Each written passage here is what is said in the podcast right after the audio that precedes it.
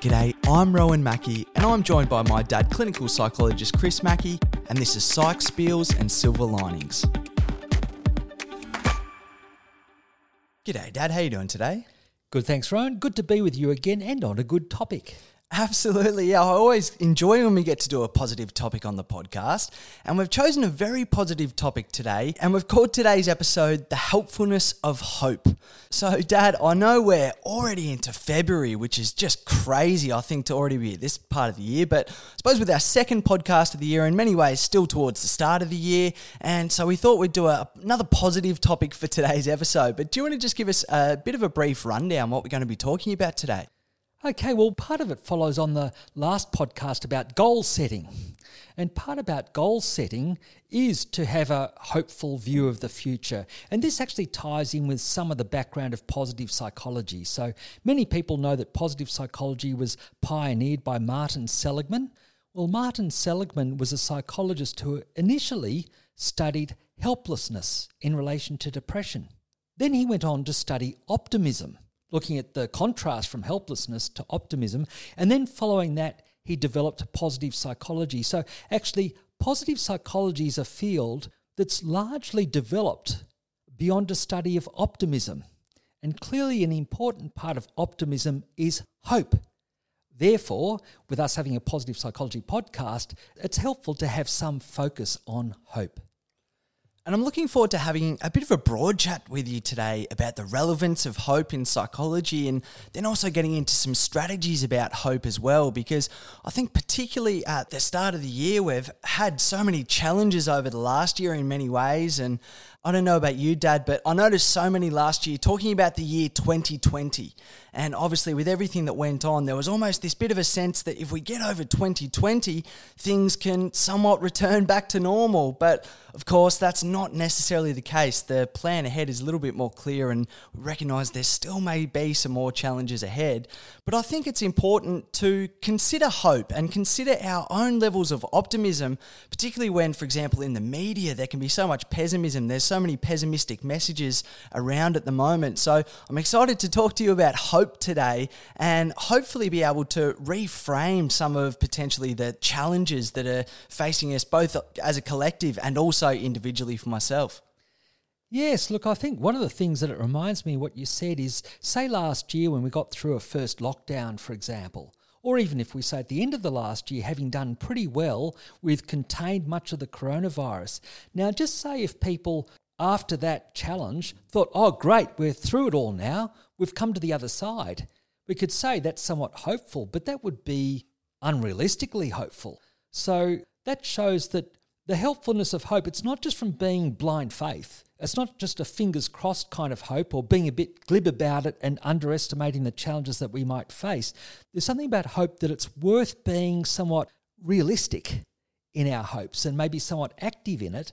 And we'll be exploring some of the sides of that in this podcast, like how might we go about our hopes so we're not just, if you like, fingers crossed, blind faith, but it's actually useful. Well, I found it really interesting to learn that the first question that you ask someone when they come and see a psychologist is, What do you hope to gain from seeing me? Because I suppose without necessarily knowing that that's the first question, you might think, you know, it might be, Well, why have you come to see me? Or what are you struggling with? But why is it the first question that you ask someone, What do you hope to gain from coming to see me? Okay, and yes, this is the only thing as a supervisor that I virtually insist that all our psychologists ask clients when they first come to our practice, the start of the first session, what do you hope to gain from seeing me? The thing is, it encourages the person to have hopes.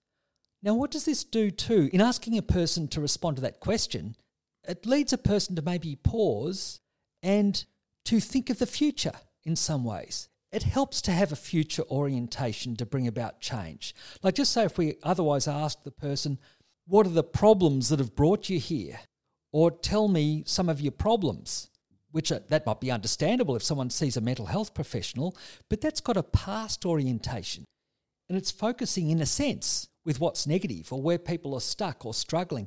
But if we ask people what their hopes are, the person has to take an active orientation to thinking about the future. How might the person prefer things to look?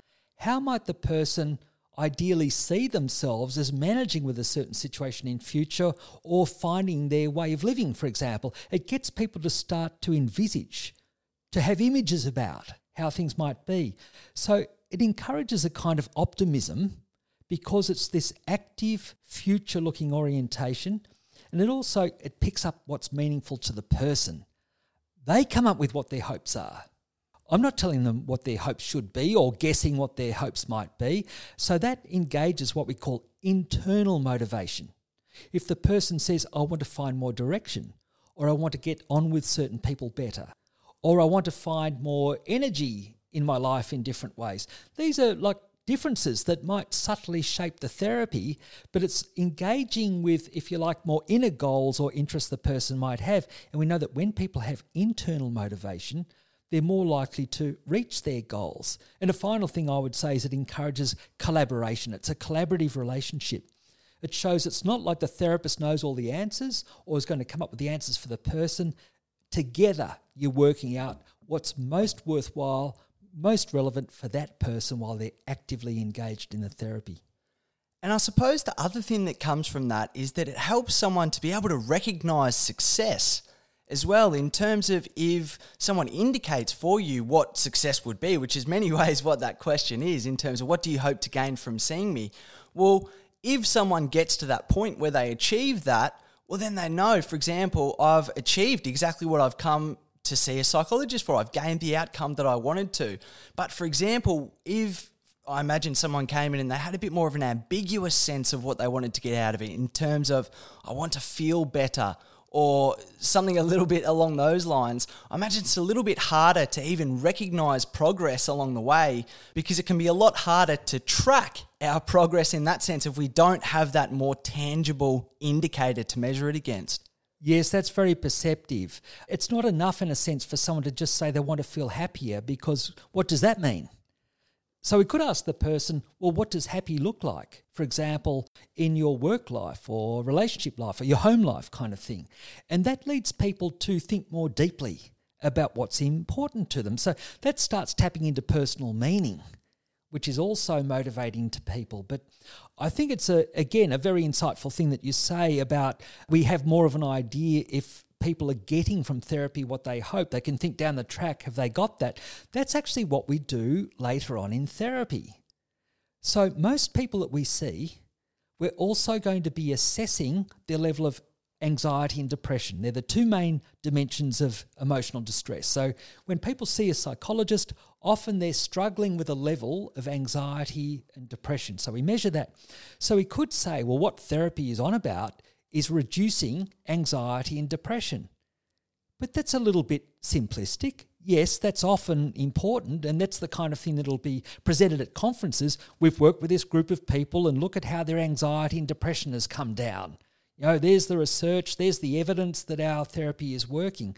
But the person might also have said, I want to find more direction, say, in my, it could be in my work or in my creative pursuits or something like that. So at the end of therapy, we don't only look at things like reduced distress and lesser symptoms and things like that. We go back and we say, hey, at the start of the therapy, you said that you wanted this you wanted more direction with that, or you wanted to feel more confident in this area, or you wanted to have made a change in your life in that area. And we can say, well, has that happened?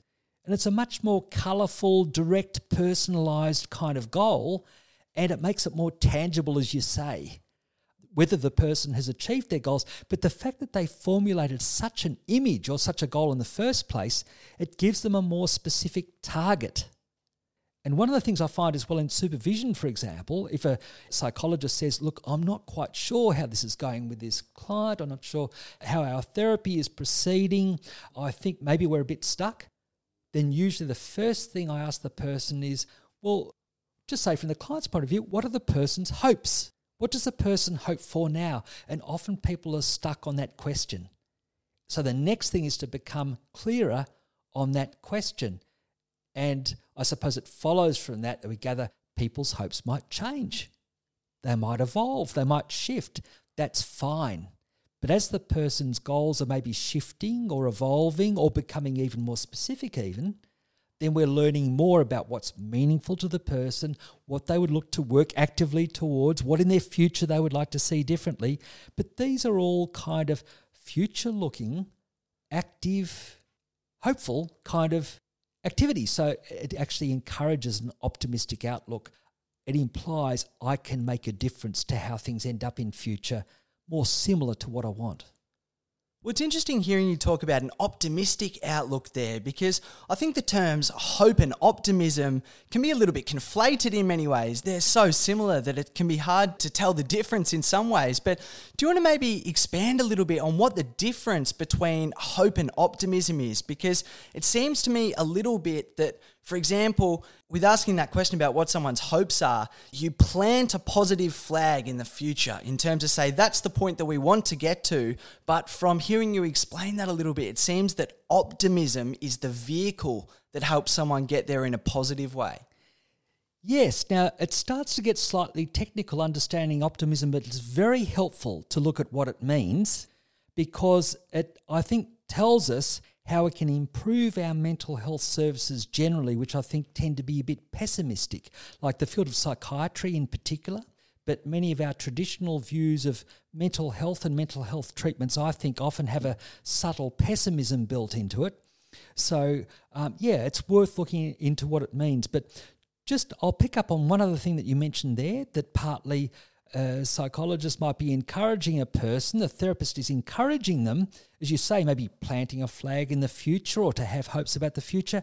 Yes, a person might have come in and they might not realize they have any hopes. They might feel hopeless. They might feel utterly helpless. Again, that's where Martin Seligman studied depression and talked about learned helplessness. Many people with depression start off feeling helpless. So they're not thinking in terms of hopes. But to ask people that question, what are your hopes in seeing me? And then if the person can articulate that, it's already making a little bit of a shift. So the person who might not have realized that they could have any hopes now starts to open their eyes to that being a possibility, that forward looking, hopeful uh, outlook. But now we'll look at what optimism is, and I'll actually describe it partly in terms of what pessimism is. I'm saying that often psychiatry is based on a pessimistic approach, and I'll use a traditional example of the explanation for depression. Especially when I started working in the early 80s, but for many years afterwards, and still sometimes today, you would hear people being told, okay, you're depressed, you're clinically depressed, it's a genetically based problem, you've got genes that lead to depression.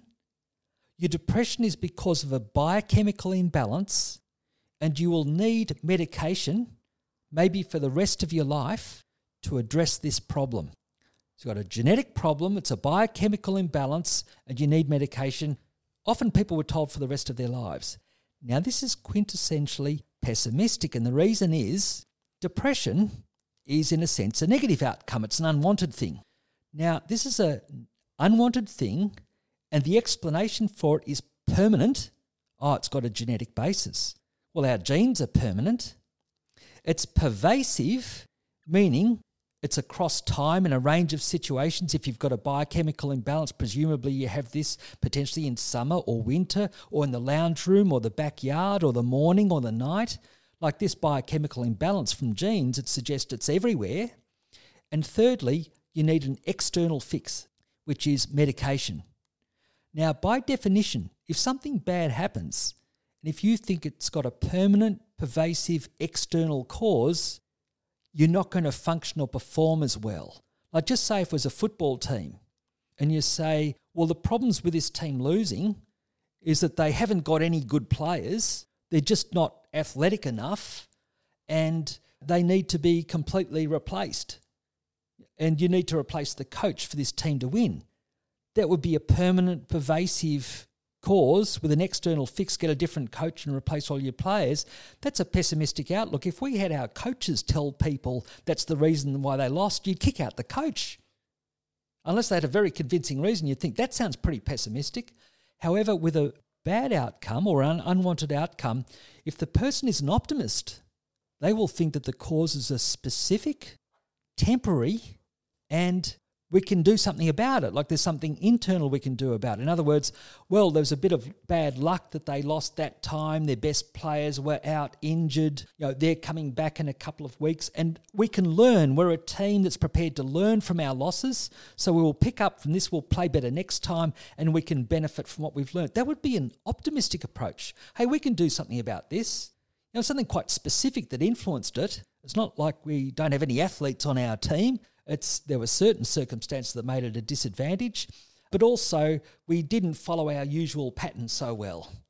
So, in other words, it's partly about our explanatory style or how we explain these things to ourselves. Whereas with an optimist, if something goes well, you think it's got a permanent, pervasive cause and you can do something about it. So, if you achieve something, you say, well, it's because I'm very talented at that kind of activity and I always put in my best when I do it and I can always you know draw on the best of myself. And if for some reason something goes wrong I can learn from that and I can get right on top of it later on. Then you have these permanent pervasive reasons for doing well. I've got the talent and I always put in the effort. Whereas if you're a pessimist and something good happens then you'll tend to think oh that was a fluke. We might have won our game or might have performed well then but oh, people weren't very harsh judges so they thought I performed that well, or our team might have won, but it was a fluke. We're just lucky that they didn't have their best players in this week, and you know, like if we get a couple of wins for the season, we'll be doing well. So it actually makes quite a difference these explanations, but sometimes they're subtle. When you hear something again and again and again, like mental health problems are mainly from genetic causes, and biochemical imbalances and you need drugs for all sorts of things, there's this quintessentially pessimistic model. I think we're pointing the bone at people when they're down. This is not to say that there's never a value in people being on medication. At times, I see people who are significantly depressed, they've had it for quite a while, especially if they're also not immediately responding to therapy. Then I think it's really worthwhile often that people might have antidepressant medication, but it's our explanations will make a difference. And we need to encourage people the truth of how they can influence things to some extent themselves, even if they're finding it hard to muster the energy or the know how of what direction to go in. So I think this is a very fundamental principle about our mental health services. And I think that Martin Seligman did a great service to the mental health field by introducing the notion of positive psychology and optimism and all the research that shows that optimistic outlooks help people function better, perform better. Well, if that's the case, why don't we use optimistic language in our explanations of mental health problems?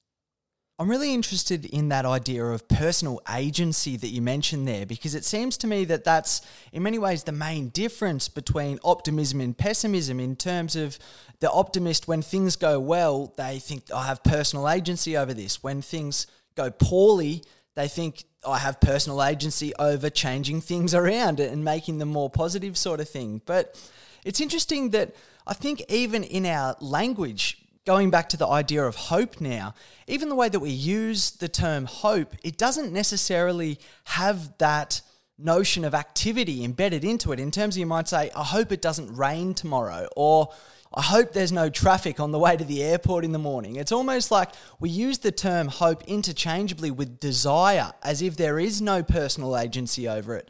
But the thing that I'm picking up there is in order to get the most out of, for example, a hopeful goal, you do need that idea of personal agency and you do need to really consider what is my role in getting to this hopeful outcome. Exactly. And you're picking up on such a core aspect of therapy, the notion of being active in looking to work toward our goals. And that's partly where our last podcast episode was on goal setting. It's encouraging that active approach. And looking at hopes as an active word, it's very different from the word want. I want a happy relationship. The word want also means a lack. You know, you have a, a want of food it means a lack of food. So, wanting has got that kind of notion, just simply a kind of passive wanting and wishing. A passive kind of hoping isn't going to cut it. And that's where, in therapy language, we're encouraging people to view hopefulness and hopes as an active kind of process, which doesn't mean we expect the person to feel hope right at the start when they walk in their door. That's where we're kind of nudging things in the direction of having a little bit more hope. But at first, there might be a number of things that need to happen uh, support for the person, guidance, other kind of things to help the person get mobilized. It's part of life to sometimes feel stuck. It's part of life to sometimes feel, I'm just not equipped to deal with this, in which case, what really helps is help seeking. And we're a lot better at that these days of encouraging people to engage in help seeking without shame, without guilt. It's not silly or pathetic or whatever to seek help if you're really feeling stuck. But what makes a real difference if people seek help for mental health problems, if we can still draw on the person's resources, their own internal motivation, their own images of how they would like things to be, even if it's difficult for the person to muster that up and identify it in themselves. And that's why an early part of therapy is the way the therapist encourages the person to get a little bit more in touch with some of their own resourcefulness and hopes and images and ideas. And you develop this collaborative relationship where the therapist is helping draw from the client more resourcefulness, even though the person might have really lost touch with that. So, does that mean in that case, if it seems that such a significant part of seeing a psychologist is about identifying hopes and restoring someone's hopefulness, restoring someone's level of optimism, does that mean that if someone was to have a healthy sense of optimism, to have well identified hopes, does that mean they wouldn't have as much need to see a psychologist then in that case? Now, that's a really interesting point because that was part of the basis of positive psychology.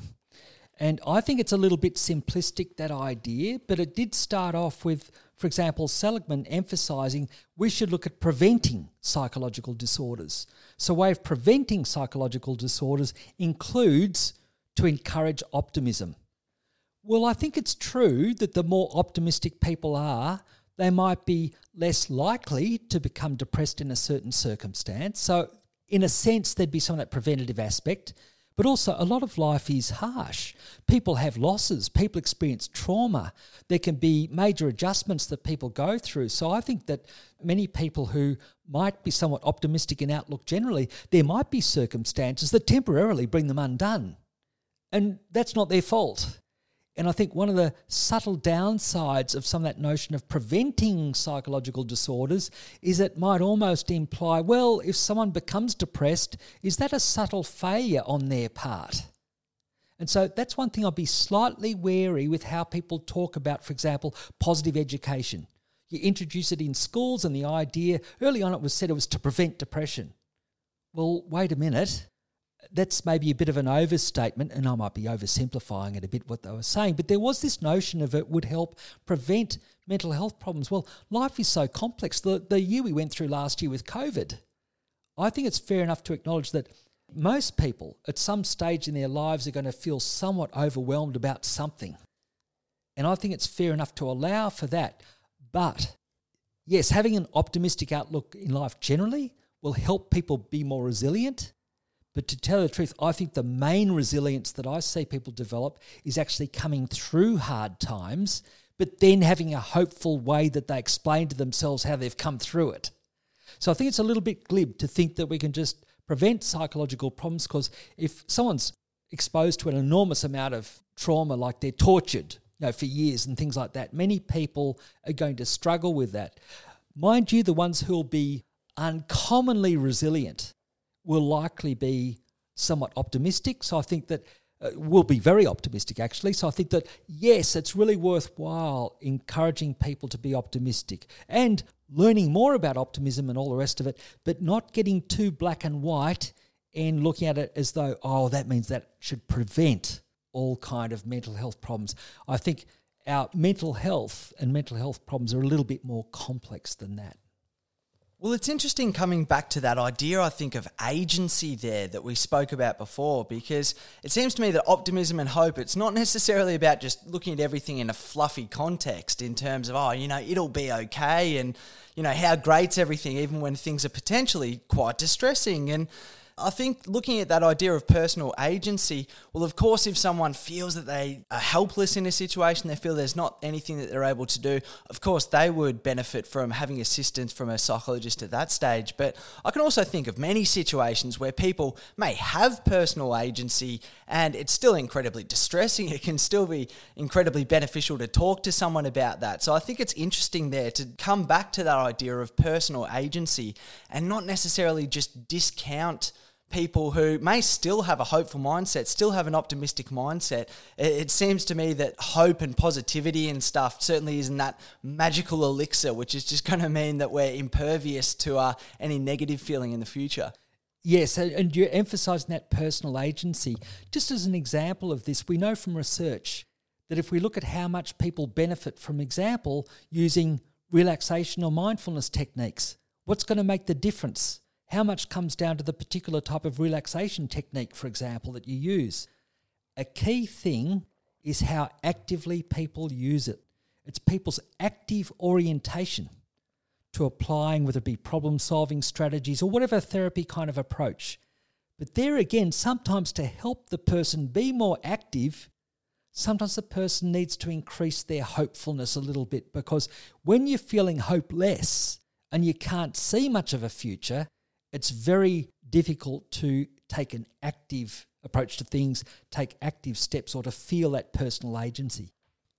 And it's interesting there as well because something that we hear so often when people talking about making a change or introducing a, whether it be a good habit into their life. Uh, I know I'm guilty of this myself, Dad, but you might think, oh, you know, I'll start next week might be I'll start the diet on the weekend sort of thing. But it seems to me from what you're saying there that there's an element of passivity that comes with that. There's an element of which if we always keep something in the future to that degree, if we always think, ah, oh, I'll, I'll get there eventually, I'll start next week. It seems to me that rather than even maybe thinking about next week I'll start this, thinking, what can I do now to put me on the path of starting that next week might be a bit of a, a more beneficial way of going about it. That's a great example. Asking yourself the question, what might I do now? is a key kind of thing. And now this ties in with something else too, which we talked about last week our values. You know, if you look at goal setting and achieving goals, it makes a big difference if you're aware of what your values are. So the value might be if I were to act competently in this situation, what I might do now.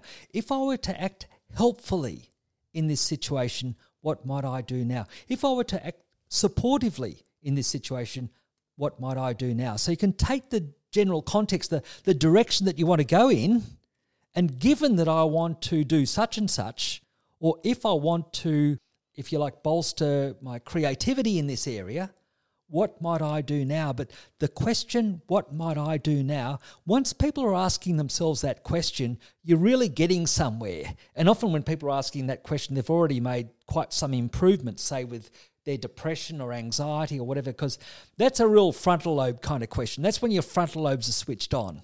But when people get to the stage that they're starting to ask themselves that question more, people are often often running. And whatever people do, even if it doesn't work out, you'll get feedback from that and then maybe come up with another idea of what to do. But that's a wonderful example of not just an active orientation, but a specific question that helps engage that. What might I do now? Well, it might be interesting then to talk about how someone can increase their level of hope if they're not quite at that stage yet, if they're not quite at the stage yet of embracing hopefulness to that degree. We'll talk about some of the practical strategies later on that people can do, maybe, but maybe just broadly, how could someone increase their hope if they're at a, a stage of general hopelessness? Okay, now the first thing I would look at here is hope relates in part to motivation. So we're talking about the, if you like, the field of motivational interviewing, an important component of many therapies. And so just say if someone comes in and they have an addiction, just say they have a severe alcohol addiction now, if the therapist just says, oh, well, look, with that, there are lots of methods that we can use. We'll get you to start off monitoring things and then we'll get you to reduce your exposure to it by not having alcohol in the house. You'll just drive a different way home so you won't be driving past the bottle shop and we'll do all these things. Well, you start off the therapy and, well, what happens? It doesn't get anywhere the person's slipping up one way or another, the person might not be ready to take on those active steps of change. Now, this is where motivational interviewing comes in. It's recognizing the person is not quite ready yet. They're not maybe convinced that they can make a difference or they need to make a difference. And there's two dimensions to motivation. And we've talked about this before in different podcasts, but one element is the importance of your goals. And the second thing is your confidence in reaching your goals. The importance of goals, confidence in reaching them. So, one thing about the importance of your goals, this gets back to what we talked about last week too with values.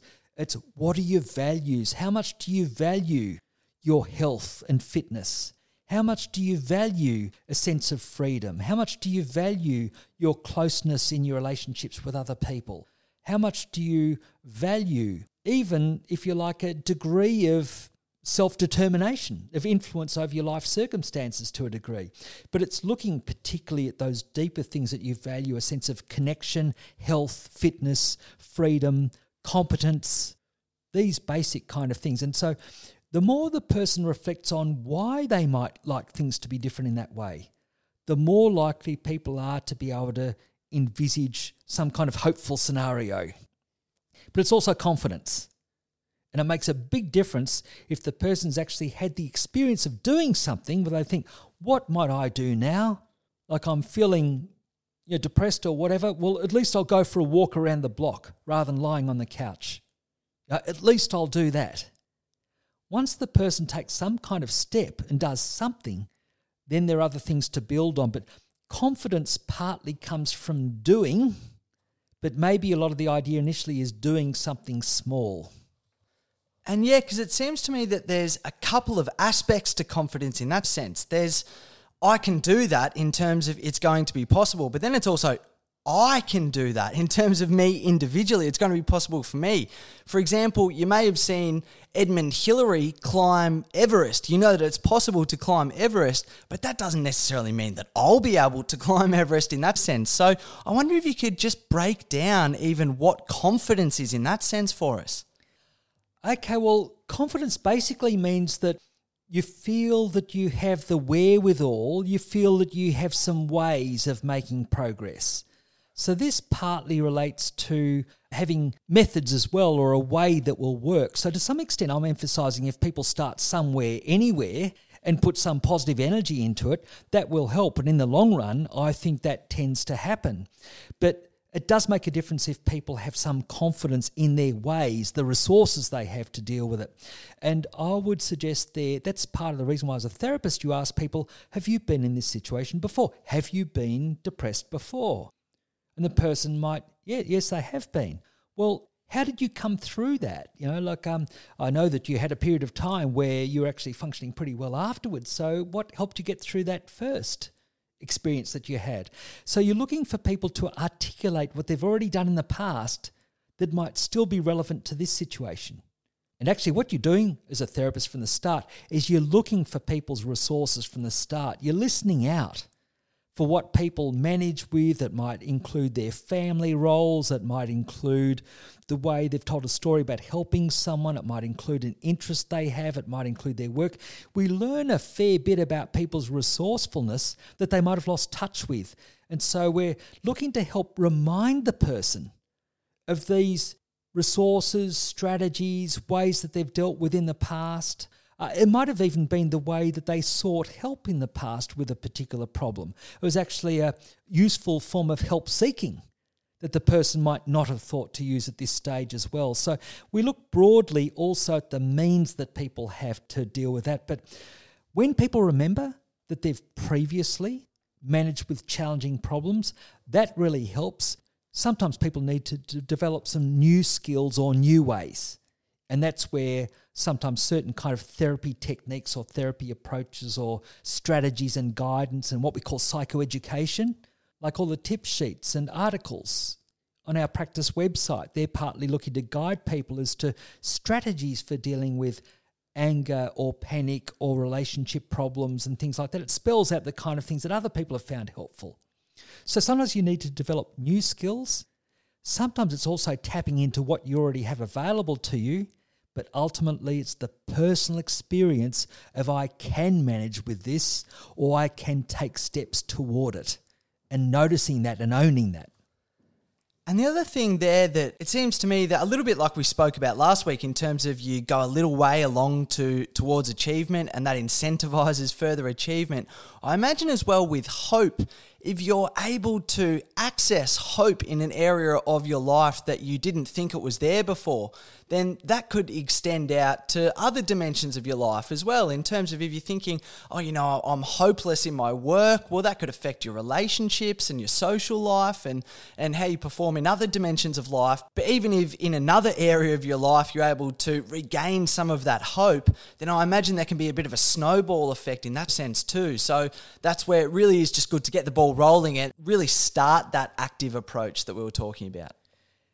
Yes, and as a practical example that you mentioned, I remember a personal experience when I was depressed and lost some hope when I was a young adult. And I remember my father asking me, Will you help me fix this tap in the bathroom? I thought, I don't know how to fix taps. And it was kind of awkward because I felt this was a bit contrived. I knew he was trying to set up a situation where I could help do something that I, I, hadn't even done before and feel even slightly effective in a certain way. So, anyway, we looked at this tap and he had a little bit of, you know, he had some tools with him and things like that. And it actually wasn't a very complicated job, it was just replacing a washer. You didn't actually need two people probably to replace a washer. But anyway, alongside me, he did this, and I thought, oh, this is all a bit contrived or whatever. But by the end of it, we'd put in a new washer, the tap wasn't dripping anymore, the tap was fixed. Now, even though I knew it was a bit contrived, I thought, oh, well, wait a minute. There was a little bit of a sense of agency. I thought, well, look, I could do that again. It made a difference. Like having the experience of anything that you do that could make a difference. And it might be someone attempts to cook a new meal. It might be a really basic pasta dish, something you read about in the newspaper. But if you do something that you haven't done before, even if it seems fairly simple, that can increase your sense of what we call self efficacy. So your confidence. So if you do something in any area that you feel partly effective, yes, that can help in other areas. And this is relevant to depression because when we're depressed, we tend to have negative thoughts about ourselves, about things that happen and the future. We tend to underestimate what we're capable of because of that negative filter. So, especially when depressed, or maybe when we're anxious and we think it'd be too threatening if we tried something and it didn't work, or it'd be overwhelming or whatever. Now, if we end up doing something half effectively, then we think, well, that kind of worked, that can build up further confidence. So, a whole lot of acting on hopes in a therapy kind of situation is doing some things and noticing that they make a difference in a positive direction. And then the more time goes on, the more you look to shape it to the ultimate directions that you're wanting to go in the closeness in your relationships, the achievement at work, or on different kind of roles that you have. And then you're kind of approximating the kind of goals that you're after. You're getting closer to them and hopefully getting encouragement on the way and hopefully learning not to be too hard on yourself when you slip up. That kind of learn to fail rather than fail to learn, so to speak. Well, it's interesting starting to talk about some of those practical things that you can do there. And it was interesting hearing you talking about that story there.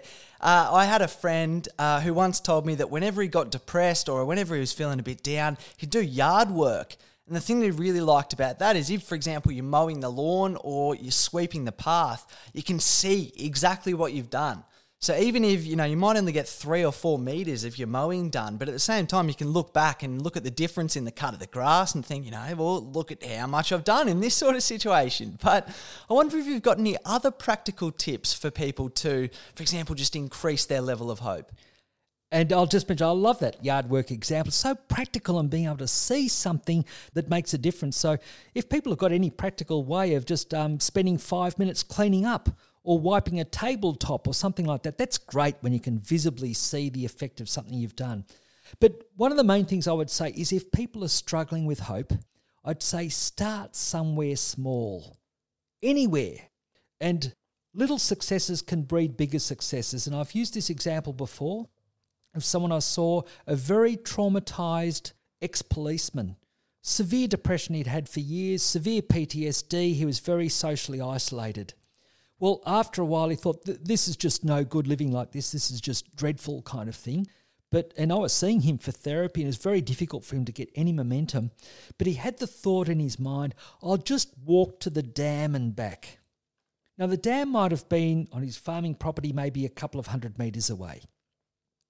But he'd walk to the dam and he'd come back and he'd think, at least I did that. Now, people have heard me use this term, at least I did that. Actually, he's the one I learnt it from.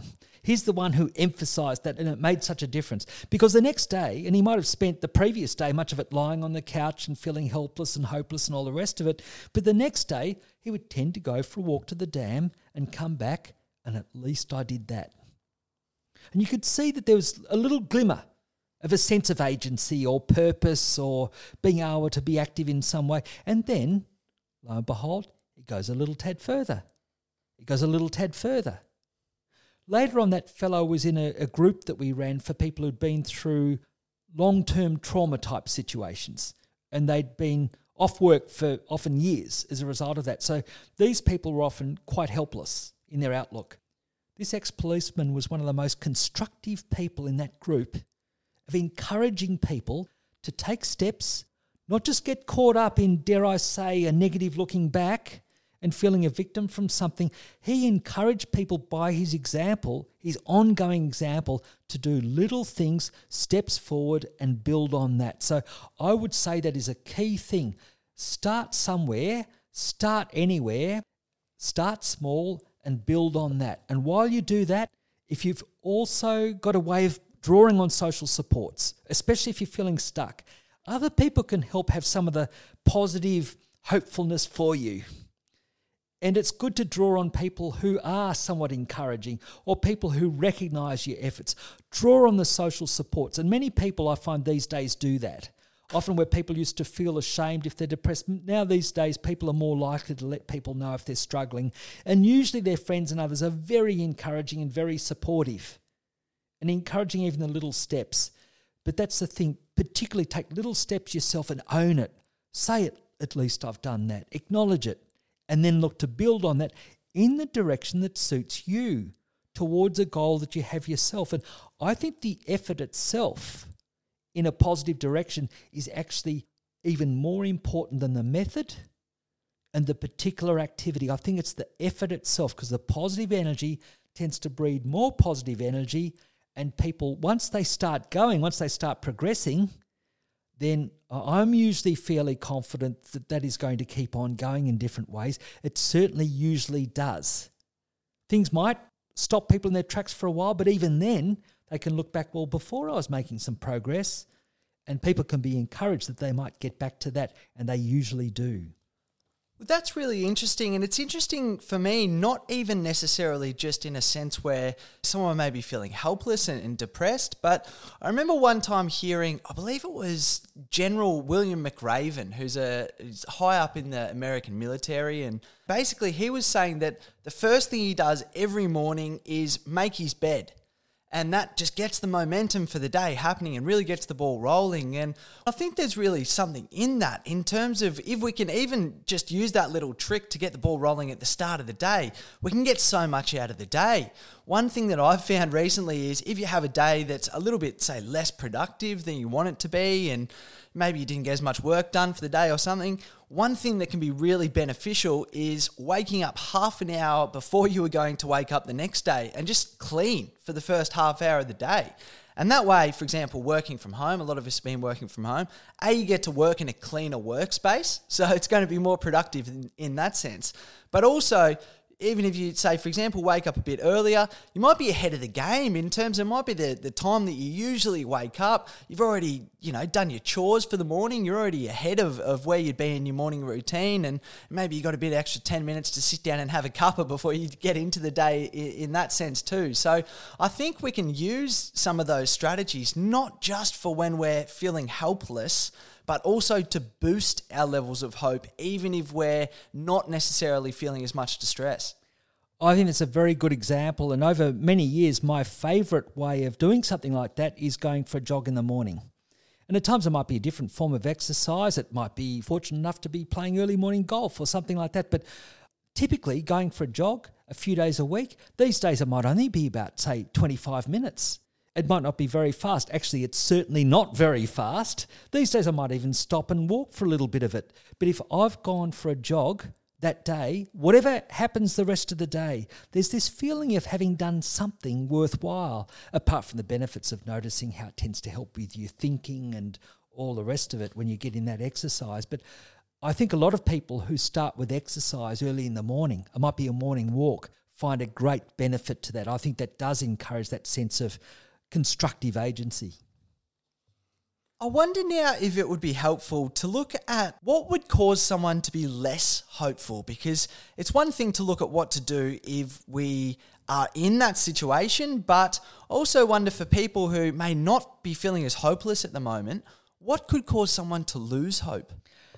Okay, look, I think the basic thing is the flip side of the experience of not meeting goals. So, what helps hope is meeting goals and owning it, recognizing that, taking steps forward. So, what gets in the way of it and leading people to feel stuck is not meeting goals. So, what are the extra traps that might lead people to not meet goals? One is setting the goals too high or too rigidly. So, if we really look at unrealistic goals or we think we should achieve this or we're being a bit grand, this is also the problem with perfectionism. If we set the goals too high or too rigidly, we're more likely to have the experience of not meeting our goals and it'll be demotivating. Even if we've put in a really good effort, we might have done our best, we might have tried hard, we might have spent three hours on a task or something like or two days or whatever. If our goals are inflexible and maybe too big, we're risking demotivating ourselves. So, also, if we get too hung up on achieving outcomes, we talked about this in goal setting last time as well. If we get too outcome oriented, as opposed to looking to act with positive energy, with some intention, following through, acting on our values, so to speak. So, not getting too outcome oriented, so we don't get too disappointed if that exact outcome we were looking for didn't turn out that way. We can still make an effort or we might revise the outcomes that we're looking for.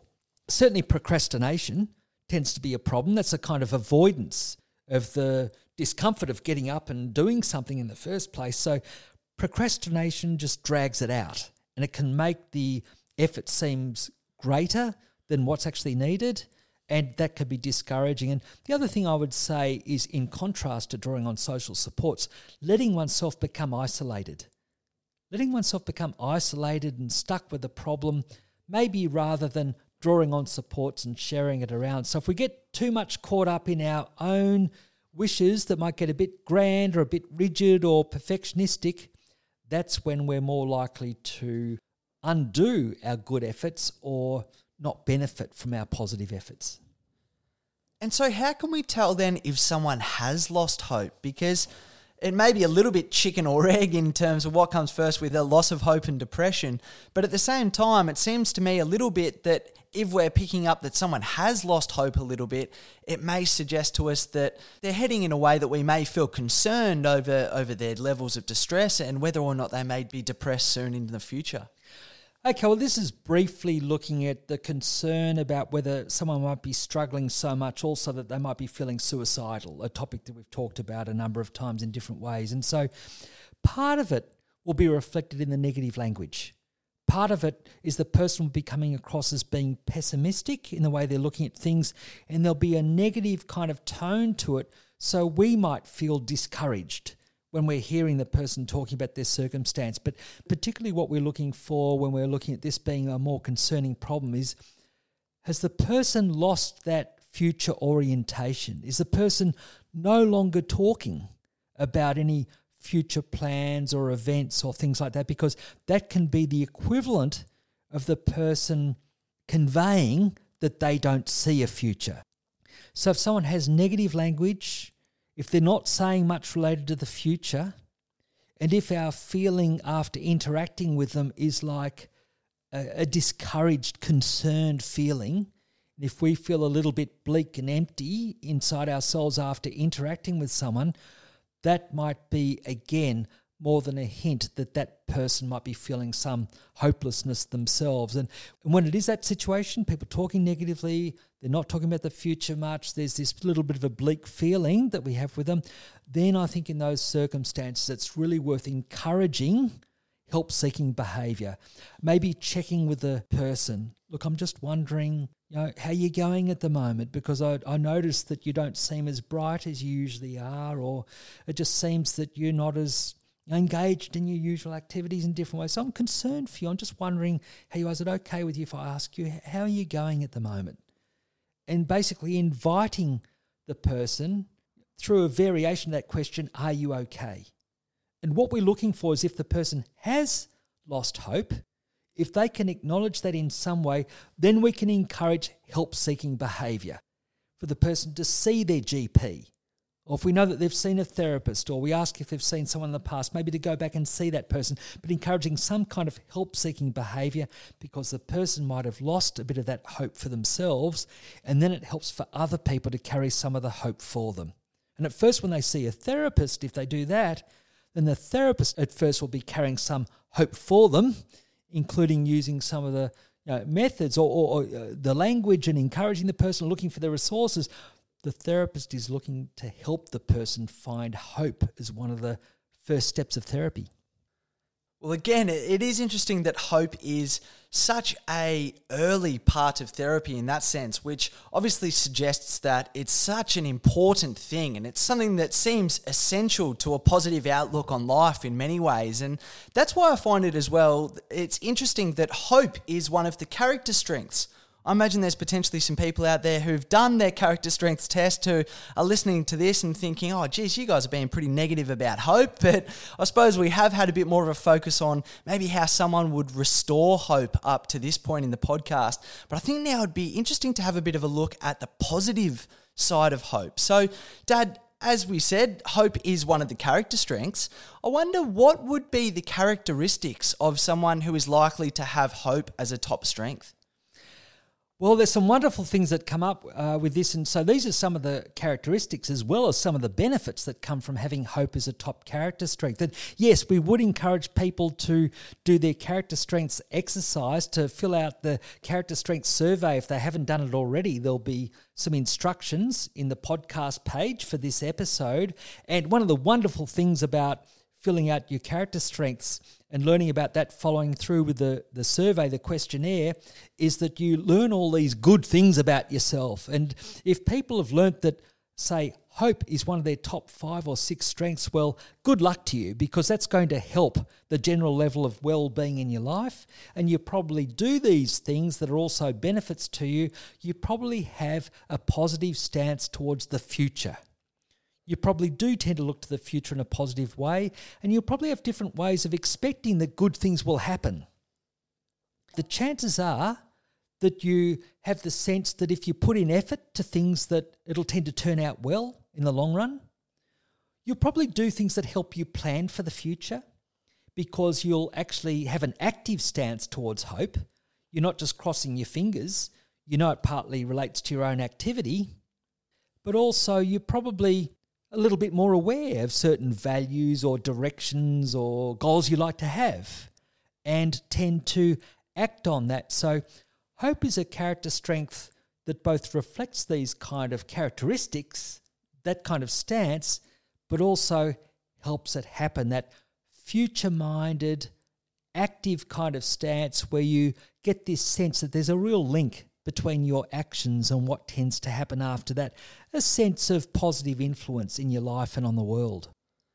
Well, I just find it absolutely incredible the degree to which some people are able to display hope at times when I would almost put my hand up and say, Look, I would be absolutely hopeless in that situation. But for example, one that comes to mind there is Viktor Frankl who, you know, spent three years at Auschwitz. He was at three other concentration camps. He saw members of his family die and obviously had a, a, horrendous time during the Holocaust.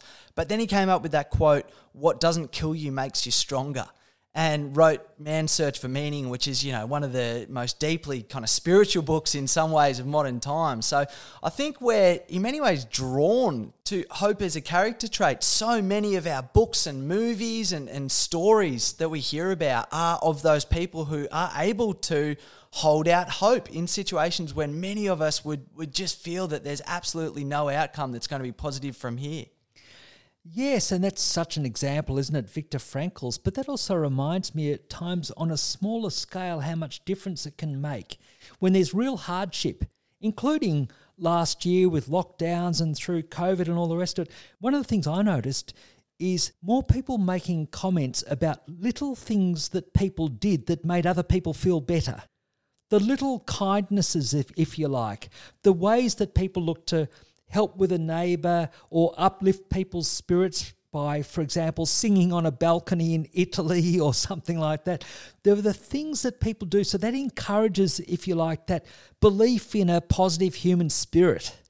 Anything that we do which is a positive action in the face of adversity, especially if it helps someone else, just a little kind act I think that's something that helps bring out the best, if, if you like, in human spirit. And I think that encourages hope in itself. And I think we've even seen with things like, for example, the Black Lives Matter movement. That's an attempt by the collective to restore hope to a few, sort of thing, in, in terms of it felt that there was an inequality in our community in terms of the level of hope that people had for their future and and I think that, that that's partly what the Black Lives Matter is all about in that sort of sense but it also points out to me that the idea of giving and the idea of doing something for someone else well it has to be in a way that helps them to restore hope. They have to be able to restore hope on their own behalf in that sort of sense. Obviously, we can give someone a leg up and we can give someone a helping hand. But if they then rely on that helping hand, that's something that, as we went back earlier talking about that permanence idea and the agency idea, if someone feels that they've only got to where they are purely because of that helping hand, then that's an inherently pessimistic thing. So I also found it so interesting looking at this topic during the week and, and helping it frame that idea of, well, how do we help people? Because if we're helping people in a way that doesn't restore their hope and their personal agency, well, actually it's in many ways it's counterintuitive. It's not really helping them because it's not allowing them to restore that hope and have that optimistic outlook for the future. Yes i think that's a very good point. And again you're highlighting how hope is an active thing it's not just hoping if I hold out my hand, I'll be given something else. And like you said, that Black Lives Matter movement, it was very much about opportunity. People not wanting handouts, people wanting equal opportunity or more opportunity. And I think, again, you picked a really good example of that. Black Lives Matter, it reminds me what is a key mantra in positive psychology. It comes from Chris Peterson other people matter. Other people matter is a cornerstone of positive psychology. So when you think of Black Lives Matter, just like you're saying, it's taking that fundamental principle, but acknowledging people who might have maybe been less in a position to feel as hopeful as some other people in terms of opportunity or relative opportunity. So, yes, I think that's a very astute way of looking at it. Basically, it's a way of looking encouraging hope. And overall, when you think about it, that saying, other people matter, is a pretty hopeful saying. And it's interesting as well because, you know, Dad, you and I, neither of us are particularly religious, but I believe in Catholicism, hope, faith, and charity are the sort of central theological virtues in Catholicism. And I think that's so interesting because even if you look at faith and charity, there's an element of hope within those two as well. Because if someone has faith, then it's a way of maintaining hope. And then a bit as we spoke about before there, in terms of the idea of charity, seems to be looking to restore hope to people as well. So it's interesting that with religions and, and particularly with Catholicism, how often hope seems to come through as a, a central virtue. Yes, and actually, the way you've described that in terms of charity, and you mentioned it during the week how charity could relate to hope, and I hadn't thought of that. But when you think about it, it really does give encouragement to people who otherwise would be hopeless. And that also led me to think what a strange word, hopeless, to use as a slur. It's often used as a criticism or a slur to say to someone, Oh, you're hopeless.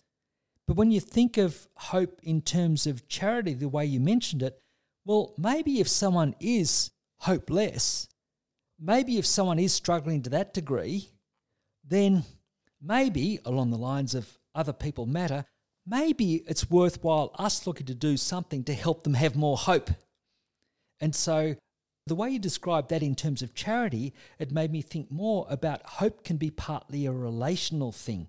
How important is it to people if someone's lost hope, if others can help carry some of the hope for them. It's relevant to charity, but it's also relevant if people are feeling suicidal. It's also relevant if people are seeking therapy because they're feeling helpless.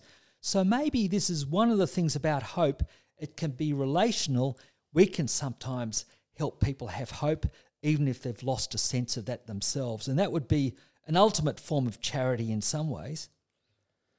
Well, Dad, just to finish, I, I found a great Winston Churchill quote that I heard during the week, and I think it really encapsulates this subject well, talking about optimism and pessimism and hope.